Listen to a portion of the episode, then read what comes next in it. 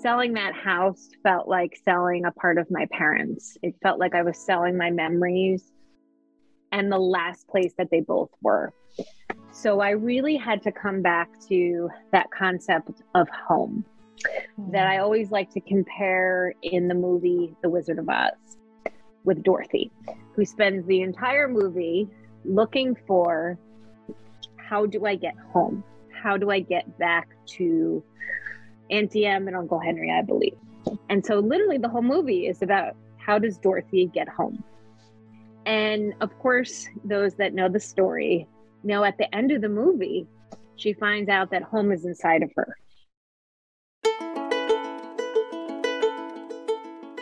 Hello, and welcome to Grief, Gratitude, and the Gray in Between podcast. This podcast is about exploring the grief that occurs at different times in our lives in which we have had major changes and transitions that literally shake us to the core and make us experience grief. I created this podcast for people to feel a little less hopeless and alone in their own grief process as they hear the stories of others who have had similar journeys. I'm Kendra Rinaldi, your host. Now, let's dive right into today's episode. Thank you for joining us today for today's episode with Liza Peterson. Liza and I have become friends because she's already been a guest on the podcast before, the episode called, uh, oh my good, Mourning Doves did I? Yes, it was right. Right. If you have not heard that episode, go back and listen to that one before you listen to this one, and you can get a more rounded um, story of what happened before. So here we are recording now. Liza is a yoga instructor, a Reiki practitioner, and a mom of four beautiful children. And she is also in the performing arts. She studied musical theater, or yeah, musical theater, right? Do you perform, yeah, musical theater. She also does ballroom dancing. You didn't put this in your bio. She does ballroom dancing as well. And now with the passing of both her mom and her dad in the past four and a half years. She is now on a mission to help other people also that have gone through similar journeys as hers and supported. And so she created an Instagram account called Wings of Resilience Healing. And she's happy to connect with people on there too. So, listening to your story today again, I'm so happy to see you. Welcome, Liza. You too. And I think I did mention the ballroom on my bio. Did you put it? Let me um, see. I don't see it.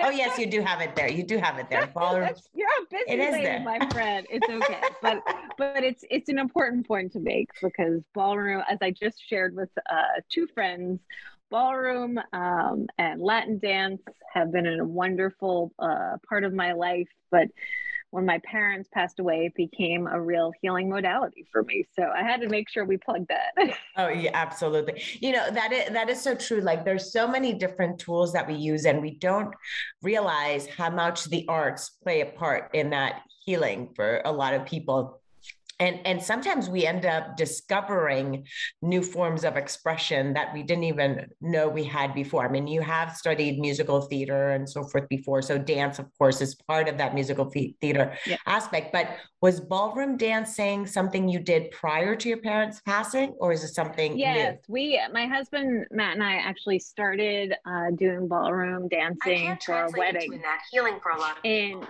then sometimes we end up discovering new forms of oh, expression. My phone, what is going? Know we had before. You guys, and you have started. Do you hear this? My and watch so is talking. So yeah, like, where is like, this? Is musical theater aspect? But was ballroom dancing? I never told it to talk. Passing. Okay, this is so my weird. background. It's talking about my theater background and my musical theater and. What? I'm taking this. What is this? What's a little freaky? My watch just started that is a little freaky. What? I'm sorry. It did the watch just started talking. That's why I'm like, I'm sorry. I was like, it totally maybe it's my parents. you never know. It started giving me a whole description of, and I'm like, where's that voice coming from? I have my headset on. I I'm looked like, at my. They're talking about me, ballroom, a healing modality. Did you hear that? Oh my goodness. I'm like, what is up with that? Okay. Has that happened to you before? Have you ever had like any technical? Sorry for that, loop, right? That totally threw me off right there. But I was so, so for you listeners, sorry about that. But I totally segue here. Liza, has that ever happened to you? Like things like that with technology or little Um, glitches like that that you end up well, thinking, wait I'm a minute. Yeah. Yeah, the reason I'm saying like, you know, tongue in cheek, but not really that it could be my parents is I've had a lot of, ex- if that's what you're asking me, a lot of Yeah. experiences of things I couldn't really explain otherwise. Like we had this um, love sign that we got at Target that lit up and it's battery operated. And I remember one time it just went on and I'm like, that's so funny because I don't think it has the batteries in it. I think they needed to be changed. And sure enough, it lit up the word love and there was no batteries in it. And I believe my mom hadn't passed at that point. So I was like, I think it's my dad. Chills that's on why my I face. was like, oh, well, they are, they are, you know, spewing back to me what I just said about ballroom dancing, you know, being, you know, healing tool for me about musical theater. So maybe they Crazy. wanted to make their presence known from the beginning of the podcast. Who knows? Because literally, I didn't say like Siri. I didn't say whatever this. I don't even know how to ask the phone, the watch to talk.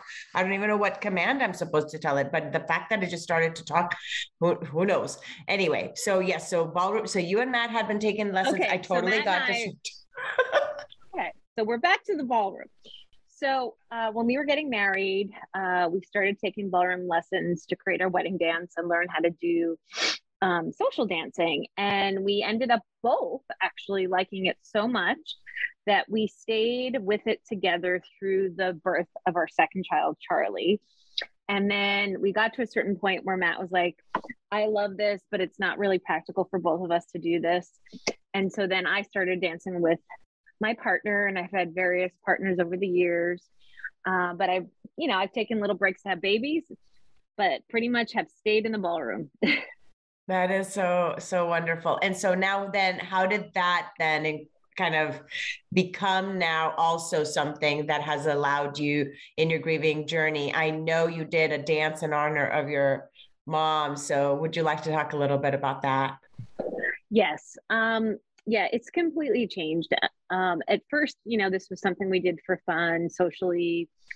You know, I enjoyed it. Then I enjoyed the performing aspect because we do a yearly show every year on uh, the Tarrytown Music Hall stage that's near where I live. But after, really, it started when my dad was sick. I started to think about how could I make a dance to honor him. And I did a dance to the song My Heart Belongs to Daddy. And I was able to do that for my dad while he was still alive.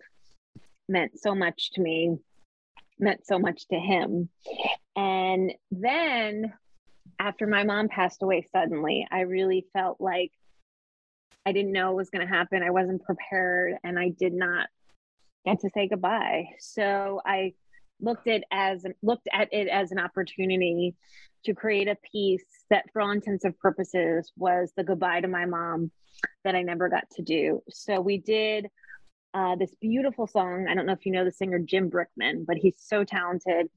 And it's called A Mother's Love.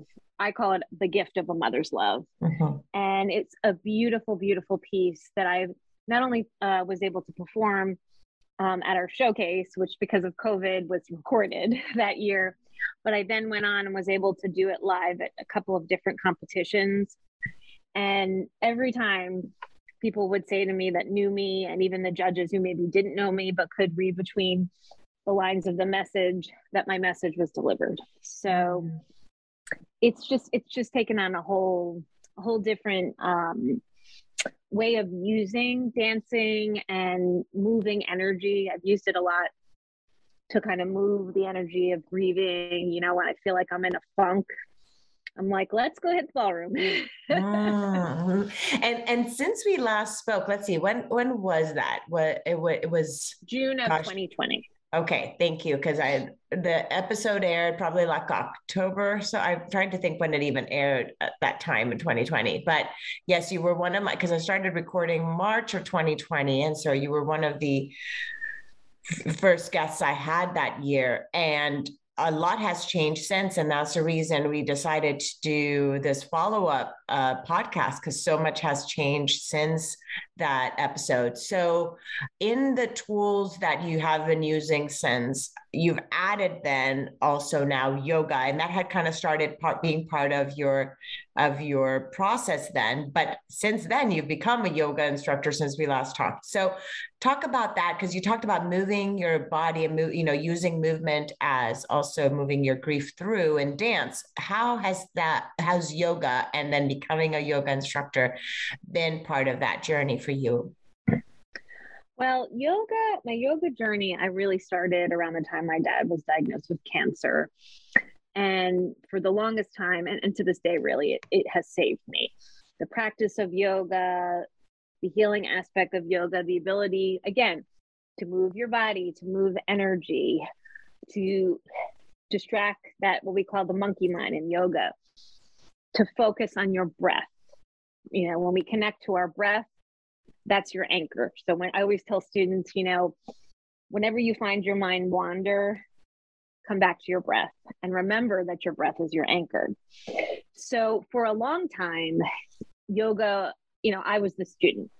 And I also went to a wonderful group of healers. I am very blessed with a big surprise, uh, surprise. Yeah, they are surprise, big, uh, mm-hmm. full of support um, both for you know Reiki and healing and sound healing, but also um, with yoga instruction. And at the beginning of last year, the beginning of 2020, I started to really just say, "This is the year to become a yoga teacher." I mean, it had been on my radar quite a bit over the years, and I feel like I wanted to do it not that long after my dad passed away, and it was too soon. Then I wanted to do it again, and my mom passed away. So it was never the right time. And then last year, I still paused about it because it was a virtual training mostly. And I'm such a people person that I really saw myself doing it in person. But I will tell you a very funny story. Um, my teacher um, who did the training, her name is Carla. She's amazing. She's up in Rhinebeck, which is not where I live, but it's a place that I visit very often. And my friend Kate and I would often take her classes when we were up in Rhinebeck. So it was always on my mind and in my heart that I wanted to do a training at Rhinebeck Yoga. But I never knew how it would come to be because Rhinebeck is a good hour and a half away. And with the four kids and knowing this was a 200 hour training, I was not sure how it was going to happen. And so she put it out, and I kind of went back and forth in my mind. And I was like, yeah, probably not now. And she literally texted me, I think it was like the last day to sign up. And she said, I don't know if you have any interest, Liza, but I just have this feeling that you're supposed to be there. And once she said that, it took a, still a little bit of like figuring out. And, and she had said, you know, if you want an in person aspect, you can come up and a couple of us can, you know, with the masks because of COVID, can get together in person. And so I was like, done.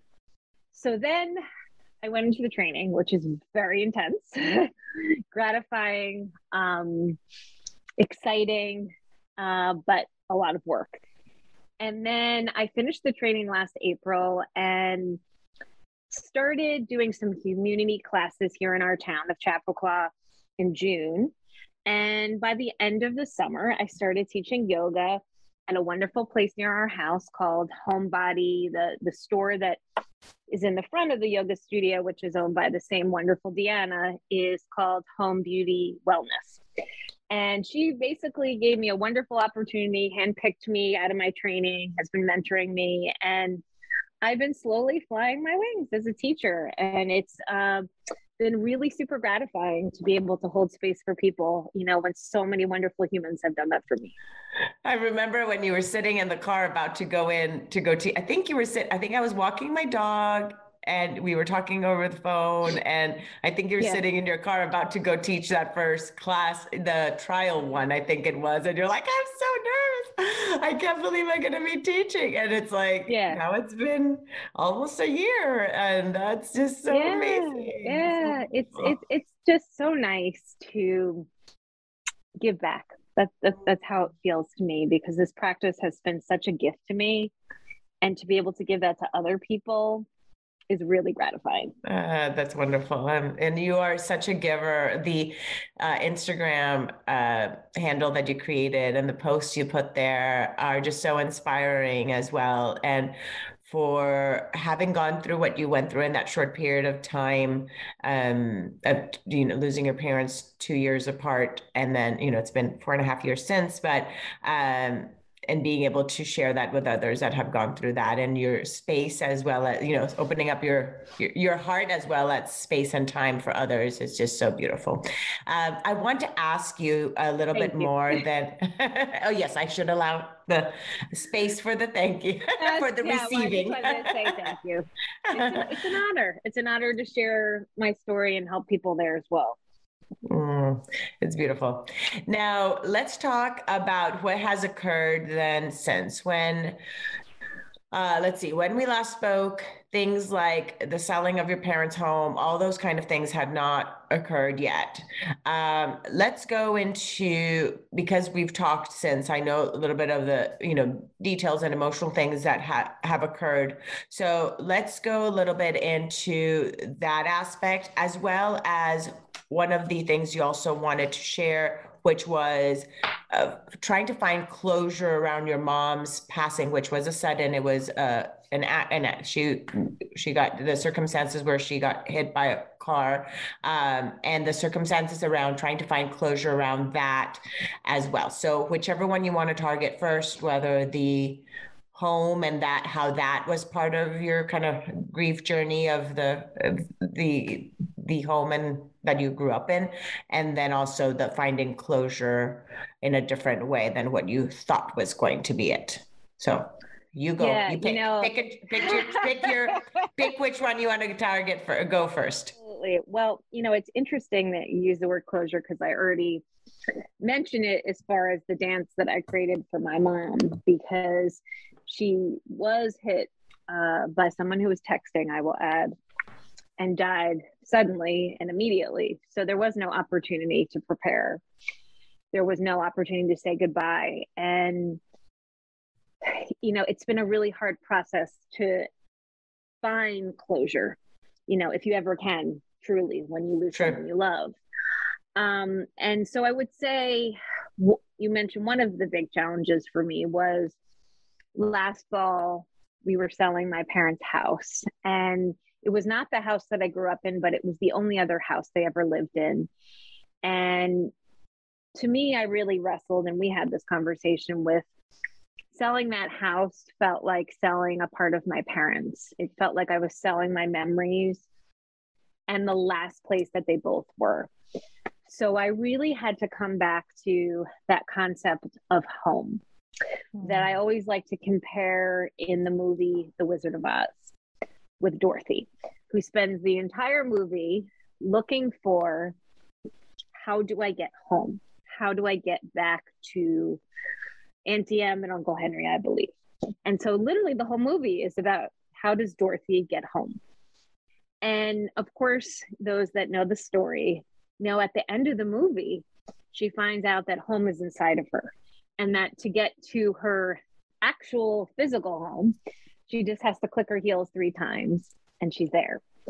So, as I was going through this very painful selling of the house, I kept trying to imagine that I was Dorothy because the truth is, not only is home inside of me, but so is everything that I loved and appreciated about my parents. All those wonderful memories were not in the physical stuff in my parents' house, it's in me. it's in my heart, it's in my soul.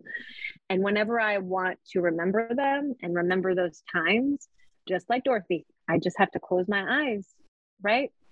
And I'll be home. So that was something I really had to go through with the selling of that house. Um, and I believe you were there the day that like my brother and I. October like, four, October fourth, wasn't it? October fourth, was that right? October fourth was the day my mom passed. Yes, but wasn't it that. close? But it was close to that date. I remember it was close October to her. 1st. It was. It October was 1st. okay. Okay. It was October first, right? By the way, people, we have Liza and I have never met in person. By the way, as I'm, we're talking, as when we say we've developed a friendship and that I've talked, this is the first time we're actually seeing each other face to face as we're yes. recording this. I so as you're hearing all this, if you yeah. hear me sniff, I do not have COVID. It's outside and inside allergies, and it's so cold in New York while we're recording this today, like 16 degrees with like very cold. Look at me. I'm in Texas and I'm wearing a scarf. okay. So Kendra's wearing a scarf. So and I'm in Texas and it's cold. You so sniff, you know. Uh, yes. So so that that was the selling of the house. And you know, I've continued to have to remind myself of that because there are times that I really do miss going to that physical house and connect that with my parents, our life together, our family, our, you know, the original, I called the, the core four, the original four Warners, Warner, my maiden name, my parents, myself, and my brother Ross. But when I find myself in that loop, I think about Dorothy. Mm. So that was that was step one. And I need to then, digest that. I need to digest that for a second, for a second. I because that was just so moving because I've only really seen that as a child that that concept of what you described there makes me see Wizard of Oz completely differently now. So I want to thank you for that, first off, and for that association of the coming home and that really just home is within and the part of the memories. I that just thank you for for sharing that. That was a huge share. I wrote that down as you were talking because it was like something that touched me. So thank you. I appreciate that. Well, the Wizard of Oz has so many nuggets. It really does. If you you know, step out of it just from a child's perspective about the theatrics of it, because they're, you know, that's incredible too. Mm-hmm. The messages are so deep. And the messages of home, you know, talking about, you know, that COVID, mm-hmm. it's the same thing. You know, we've all had to kind of come to grips with being at home so much and realizing that like that's just your physical space. Mm-hmm. Your actual home is within you. Mm-hmm. And everything Beautiful. you need is right there. And that's a very tough lesson to learn. And as I said, mm-hmm. even once I felt like I learned a lesson, I had to go back and say, wait a minute. Your parents are not in the physical house. Their memories are not in the physical house. And stuff, I learned that too. Stuff is just stuff. Mm-hmm. When somebody passes away, nobody really wants your stuff. Right? Like my dad's t-shirt collection. I think I maybe mentioned that in the last podcast. It's just his t-shirt collection. It's just more stuff for people to sort out. You know, all his gadgets, my mom was very neat and had already cleaned out a lot of stuff since my father passed away, but believe me, there was still a lot of stuff. Mm. And that was a real lesson to me too. That things are just things. That's what they are. Mm-hmm. They're not the person. They're not at the end of the day the thing that makes you who you are. Are and they that, still a, are they still in a storage or you have you been able yeah, to go through the storage? Yeah. Not not really to be honest mm-hmm. with you. What happened was that all the sale of the house happened so fast that eventually, you know, we just took everything out quickly. It was surrounding our whole house. And finally, my husband got very smart and was like, if you don't have the heart to go through this now, let's just put it in the attic. And mm-hmm. when you're ready, you're ready. Because every time, despite what I just said, I'd go through it, I would start to break down. Mm-hmm. And it just didn't seem worth it.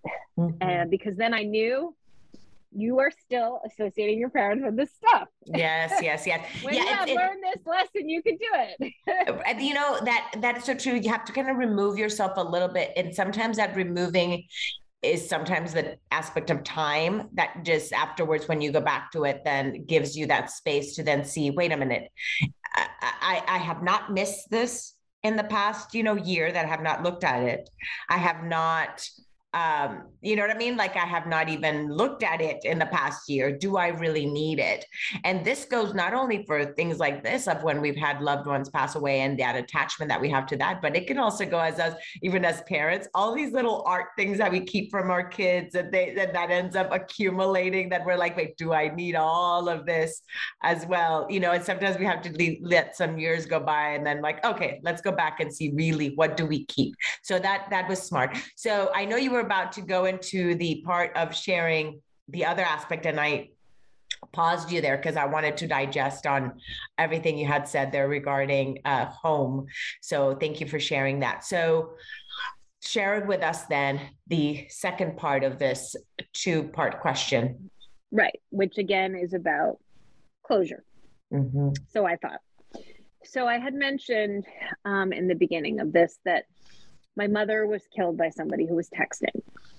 And as part of that, he was charged with vehicular manslaughter, which sort of the irony of my mom's case is she lived in Connecticut and in the state of Connecticut, within just a few days of her passing, I think it was October 1st, 2019, this law went into effect.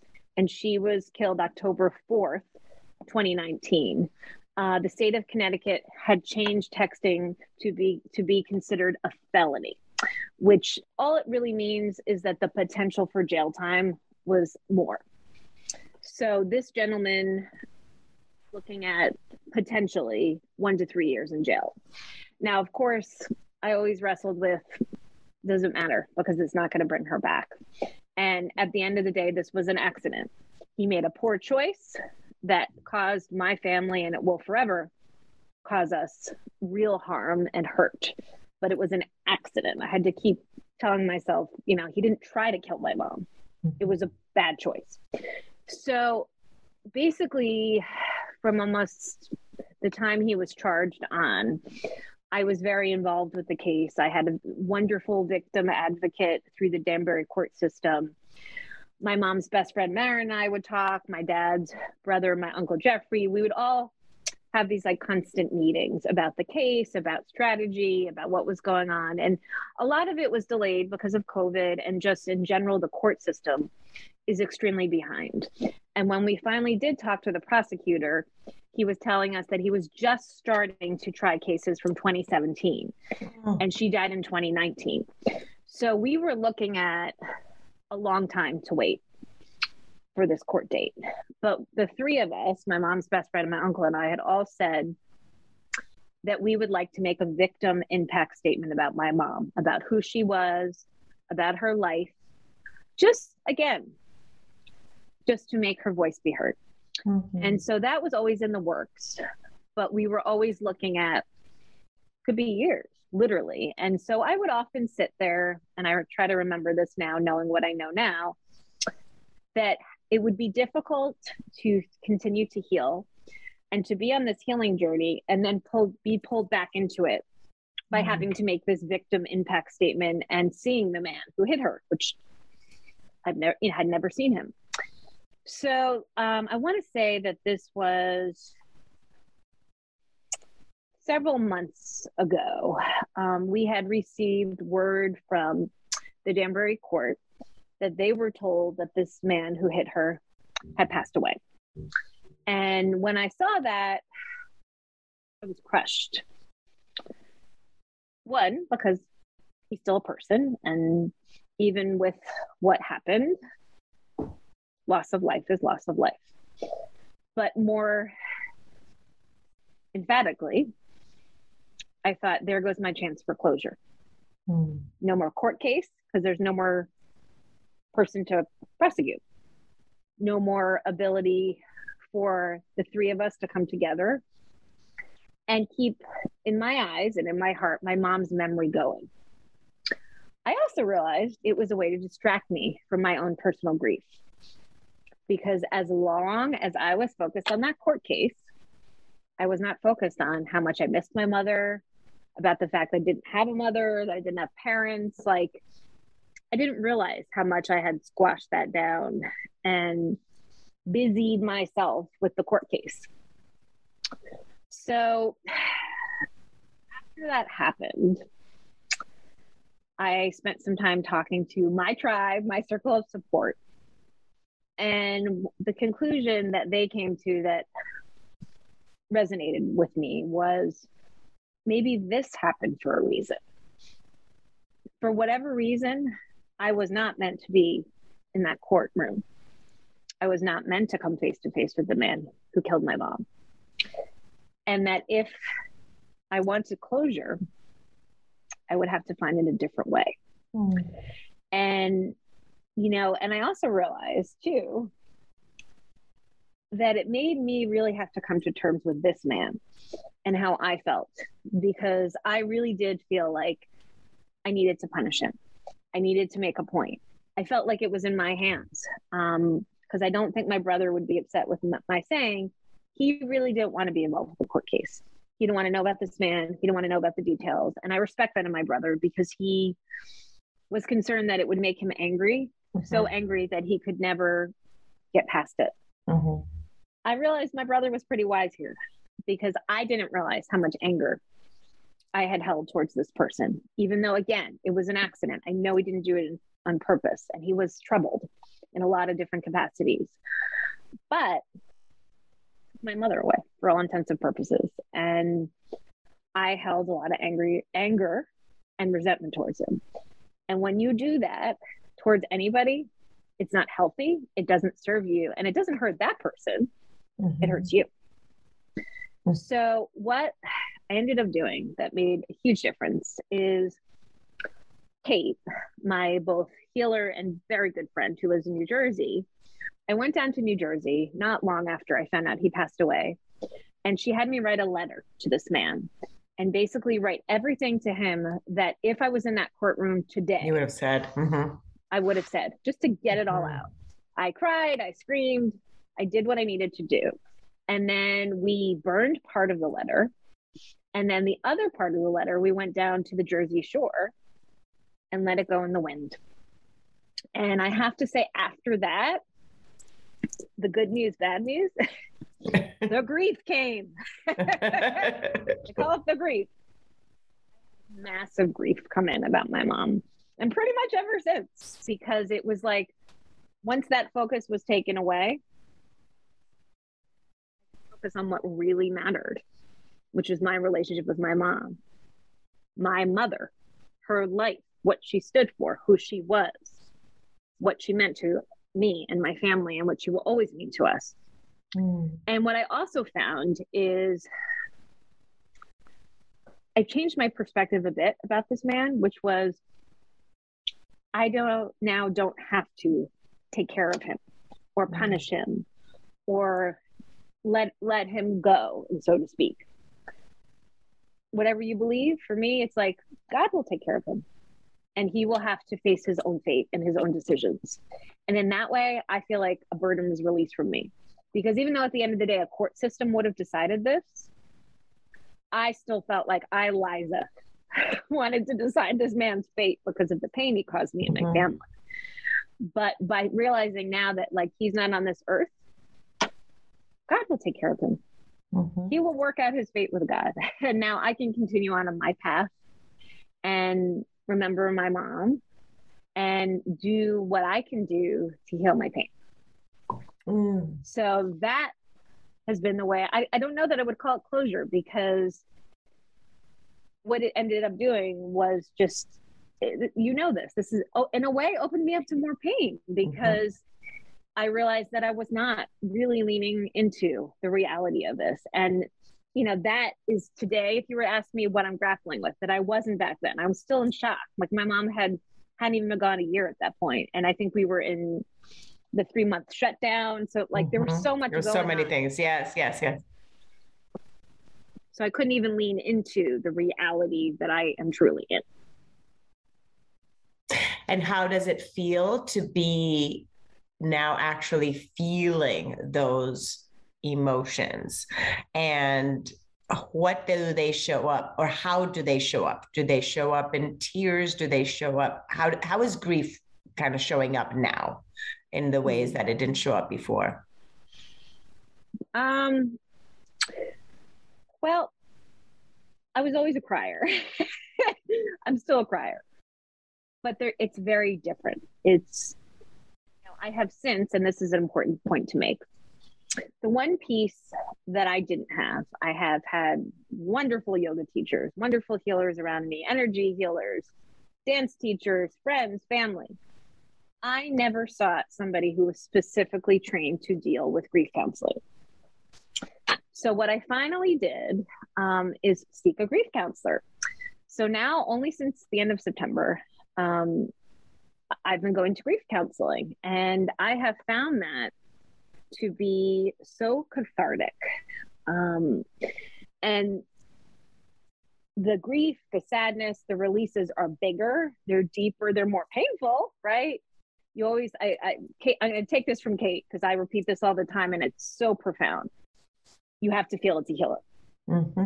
There is no, that's what I've realized. There is no way around it. I can sit here mm-hmm. and say, I don't have to get sad. I don't have to get angry. I don't have to cry. I don't have to scream. Yes, I do. We all do. Mm-hmm. That's the only way it can get out.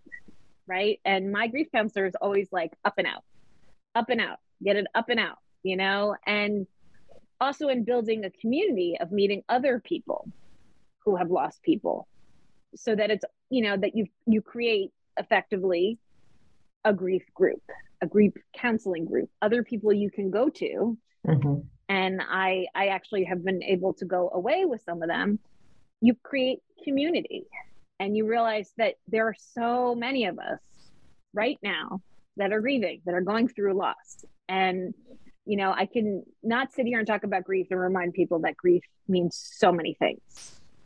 I'm talking about the loss of my parents and the loss of physical life, but grief can be anything, right? Grief can be the loss of a job. Grief can be the loss of a marriage, it can be the loss of the freedom that I think a lot of us feel now with COVID and shutdowns and restrictions and masks and all of that, right? Grief encompasses a lot of different things. And I've realized, even, and we discussed this, I think, last time, secondary grief. Oh, so many. I'm not, yeah, yeah, I'm not just yeah. grieving the loss of my parents. Mm-hmm. I'm grieving the loss of having parents. I'm grieving the loss of having people to celebrate holidays with. I'm mm-hmm. grieving the loss of having my parents to help me with my children. I'm grieving the loss of not having people to be able to ask like important questions that may come up, like in my medical history or in my life, or being able to call them and ask their opinion on something, mm-hmm. right? I'm grieving the loss of that house still, of yes. being able to go there and having that safe space. You know, I felt that so much this morning in my grief counseling you know that that loss of just not having that like home to go to that's like my parents and safe and celebrating holidays and just being able to stop by there and just feeling at home with my parents because they you know they're my parents and they brought me here and were my with me my whole life and knew me better than anybody so that's also coming through a lot is that secondary grief and i've been feeling a lot of like well, those people have parents and I don't. Oh, that person has a mom. I don't have a mom anymore. And I know you and I were talking a little bit last night about people like being around people who might complain about their parents mm-hmm. and then just feeling a deep sadness because it's like, well, I wish my parents were here to complain about them. Mm-hmm. and people yeah. do it very unknowingly. But, you know, as a mother of two teenagers, and I think you are as well, it, that's what it's like. It's like teenagers feel left out for so many different reasons, but it doesn't get easier, unfortunately, when you're an adult and when you have lost. Mm-hmm. Because anytime you see somebody have something that you had but don't have anymore, it's a reminder again. Yeah, it's a reminder again, and uh, yeah, it could be triggering. And and and there's a point in which maybe it doesn't trigger you as much, you know, anymore. Um, but yeah, it's always going to kind of just be there in the back of your mind and thoughts, you know. So, uh, wow, that is so much that you shared. Let's go a uh, little deeper into just how did you find your grief counselor? Was it referral? Was it somebody, you know, how how did you find your grief counselor? Because finding someone that you can connect with that either it's in the grief counselors counseling space whether it's a grief coach whether it's a grief support group with other peers that are grieving those things are there as tools and not everyone necessarily goes that route in their grief journey. But can you share a little how you found your grief counselor? And um, because that, I, I think that's important to to talk about a little too. Absolutely. Um, it's actually kind of cute. So Kate, who I mentioned, um, she grew up with this wonderful grief counselor, and she's also an energy healer. And we, her name had come up a few years ago, and for whatever reason, we we didn't meet each other or connect. And we were at a coffee place um, in in a close town called Tarrytown where I dance, and we ran into this grief counselor, who again is somebody that Kate grew up with, and you know we were kind of talking, and Kate and I walked away, and she's like, "Huh, it's so funny. Why would we be connecting at this point? Like, we haven't talked in so long. Like, we're always very, very fond of each other and really liked each other and respected each other's work. But like, why now?" And she's like, "You, mm. you, Liza. She, mm. she's here for you." I'll say her name because she's fabulous, Lisa. Lisa Liza. mm-hmm. Lisa's here for you. Mm. so then it was like, hmm, I have never seen somebody who specifically, and she has an MS and bereavement and grief. She herself lost her father at 17 years old. He was only 44. Mm. And she's been running groups and helping people of all ages for years and years and years. And she's an energy healer. So it was like, the perfect and, alignment in alignment oh in God, alignment with oh you. God. Yeah. And so not long after that, um, she does a lot of events around our town. And it, oh, oh, I know how I can't believe I forgot. Then it got even more like synchronistic. the place that I taught yoga, Lisa was coming to do an event around that same time. And so we that's why we had already Kate and I had already started to, to talk about talk Lisa. about her. Mm-hmm. Then we ran into her at the coffee place. And then she was coming to the yoga studio where I taught to do an energy healing event. I went to the event after I had met her and I was like, I love her energy. I love everything about her. I think she would be a really big help to me. And then we started, you know, working together at that point. And it's just, it's just been so helpful to talk to somebody that this is what I call their bread and butter you know i've been able to ask her questions i feel like i haven't been able to ask anybody else because this is her thing she always says mm-hmm. like some people are cpas right and they deal with taxes she goes i deal with grief so there's yes. nothing you can say do scream cry like nothing shocks me you're totally safe and protected and her whole demeanor is beautiful and like i said she knows because you know i think she's in her mid 30s she's been with a, a dad for a very long time. Mm-hmm. So to go to somebody not only who's trained in this, but who knows about this from experience is vitally important. And then it mm-hmm. just turned out to be golden that her and Kate are close and grew up together. But it's made me become an even more force, uh, even more forceful advocate for grief counseling and going to a grief group um, because it was something I honestly really wanted my mom to do after my dad died, and she dug her heels and she didn't want to do it. And I couldn't speak from experience until now. And just having other women that I can go to, um, and going to somebody like Lisa who knows so much about grief and who can answer these like questions that have been some of them haunting me for so long. It it just means everything to me that is that is so important and especially also you being the mom of four it's not only that you go for yourself but the fact that now also you have tools to then help your children even navigate their own grief of losing both their grandparents in that period of two years that is also vital as well right the tools that you yourself gain to then be able to help your children navigate their grief journey and, and, yes, and I can add one more piece. Um, something else that has changed for me also is I've I've suffered another loss, unfortunately, which is a dear friend of mine. Her name is Fran. She passed away just two months ago, yesterday.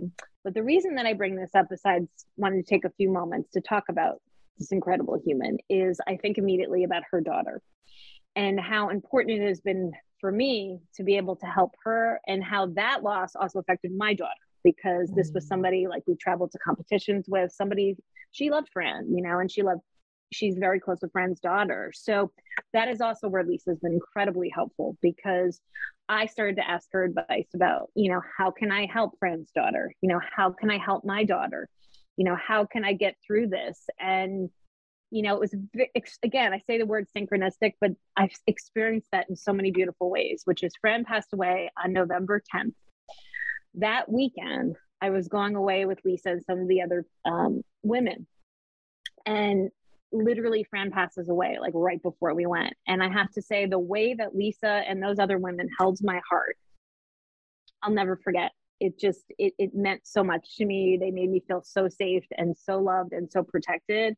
And then, like I said, after that, I was able to really have a lot of conversations with Lisa on how do I help Fran's daughter? How do I help my daughter? You know, how do I mm-hmm. grieve the loss of my friend? And, you know, I I have to also get out Fran's message because Fran was somebody who taught me about living in the present moment. Fran had her daughter, I think she was 40. And within a few months of having her daughter, she found out that she had, I believe she first found out she had kidney cancer. Went into remission. Then a few years later, she found out she had breast cancer mm-hmm. went into remission. And then six years ago, she found out she had lung cancer. And as we all, I'm sure know, it's it's a much harder cancer to treat. And I, I don't believe she ever went into remission. It was all about like treatment and mm-hmm. being able to kind of keep things at bay. Well, as I said on November 10th, sadly, she lost her battle, 55 years old, but incredible human who literally lived every day to the fullest. She mm. lived fully in the present moment and did not allow anything to infiltrate her that would take her energy. And her own daughter, who I just recently had a beautiful lunch with her and my daughter, said, My mom used to, she has an older brother. She goes, She used to like just look at us. We'd be like talking to her and she'd just be like taking us in. Mm. And I said, That's because your mom lived every day to her fullest that's because your mom knew that every day could be her last day. Mm-hmm. So therefore, she lived like it, you know? And then she went on to share with me, her daughter, that her favorite place to go was Cape Cod. And she said, My mom could sit at a beach and stare at that sunset for hours and hours and hours. And she goes, I would want her to go do stuff with me. And she would just want to sit there. And I said, That's it again. The value of a sunset the value of a beach, the beauty of just being able to be. Unfortunately, she had to learn it through deathly illness, you know, deathly, you know, mm-hmm, basically mm-hmm. facing terminal, death. Terminal constantly. illness, yeah. Mm. Yeah, yeah. But, you know, that, uh, that unfortunately has happened since then. But I really feel like it's pushed me that when I'm in my stuff to be like, don't waste a minute. Don't waste a minute. You know, and obviously my mom's passing, right? Was like, sudden, you know, right? Was sudden. You didn't know that that was the last day you were gonna talk to her, things like that. Yes, the the the learnings, the teachings that those that have died leave behind are part of that legacy, right? So now Fran's daughter knows to live life in the present because she saw it in her mom. You, as her friend, also learned that as well, and so it's a, an amazing legacy that she has left. Now, as we're closing out, is there any other thing that you wanted to share on this podcast that I have not asked you, Miss Liza? Hmm. Well, you know, you talked in the beginning a little bit about my Instagram, which is called Wings of Resilience Healing. And you were actually one of the main influences as to why I created that in the first place. But I wanted to go back to it because it's not only been a wonderful healing tool for me to share my story, but it also has been a wonderful way to create outreach. And that would be something I would want to really emphasize, which is for people to never feel like they're alone because it's very easy to feel like you're alone and that you're the only one going through stuff e- even now with with covid and everything that's come with it for all of us but the more people that i meet and talk to and connect to i realize that every single person right now to some degree is suffering mm-hmm. is dealing with loss even if it's not an actual person and to realize that whether it be me who i'd love to talk to you and help you and support you or whether it be in your own community there are always people to talk to. There's yes. always people who will support you and help you and make it better.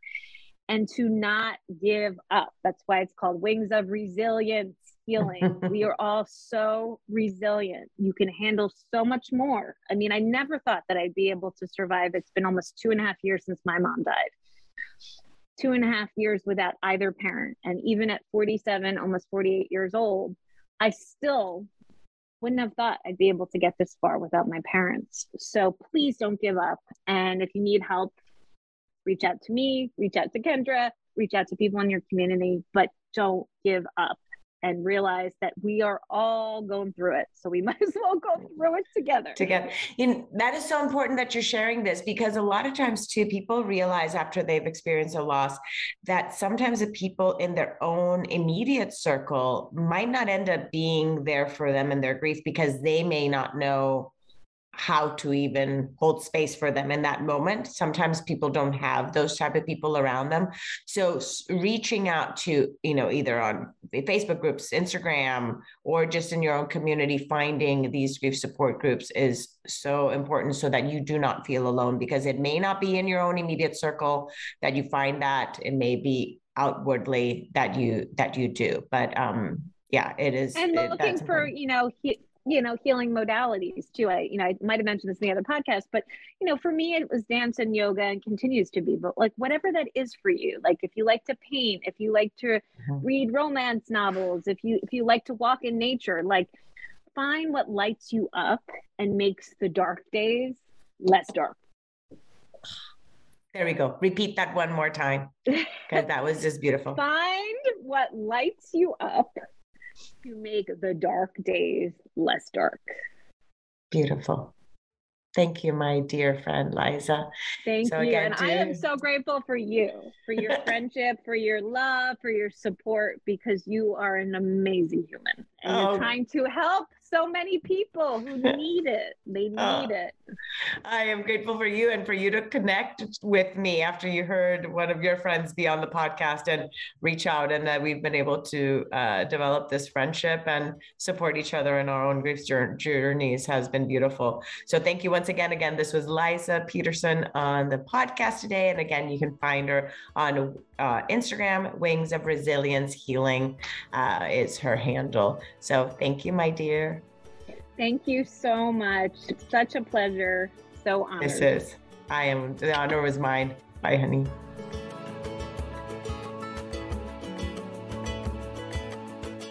Thank you again so much for choosing to listen today.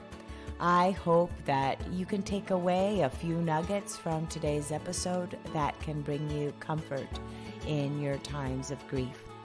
If so, it would mean so much to me if you would rate and comment on this episode. And if you feel inspired in some way to share it with someone who may need to hear this, please do so.